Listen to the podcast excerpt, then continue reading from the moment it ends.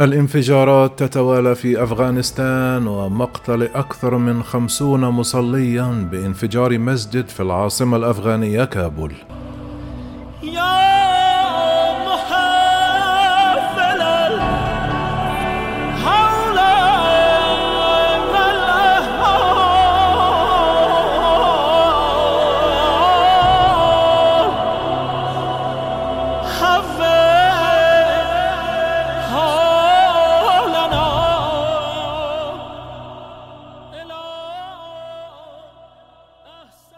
كشف مدير مسجد في العاصمة الأفغانية كابول بمقتل أكثر من خمسون مصليا اليوم الجمعة وذلك بانفجار قوي بحسب وكالة الأنباء رويترز.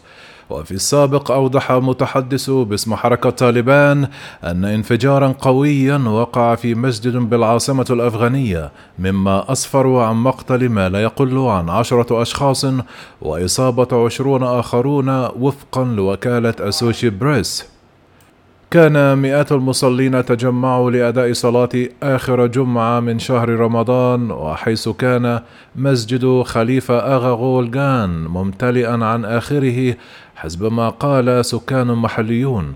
من جهته لم يتمكن محمد نافي المتحدث باسم وزارة داخلية طالبان من ذكر مزيد من التفاصيل كما طوق رجال أمن الحركة المنطقة وأغلقوها.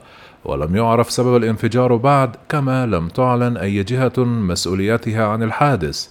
كما تسبب الانفجار باهتزاز الحي الذي يتواجد فيه المسجد من قوة الانفجار وفقا لسكان تحدثوا شريطة كتمان هوياتهم خوفا على سلامتهم.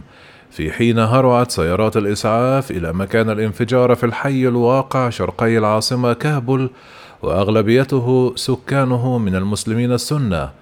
يشار إلى أن الانفجار هو الأحدث في سلسلة انفجارات مشابهة وسط هجمات لا تهدأ في أنحاء أفغانستان واستهدفت هجمات مشابهة على مساجد الأقلية الشيعية في البلاد وأعلن فرع تنظيم داعش في ولاية خراسان مسؤوليته عنها كما صعد داعش من هجماته في أنحاء أفغانستان ليصبح العدو الرئيسي لحركة طالبان منذ سيطرتها على البلاد في آب الماضي.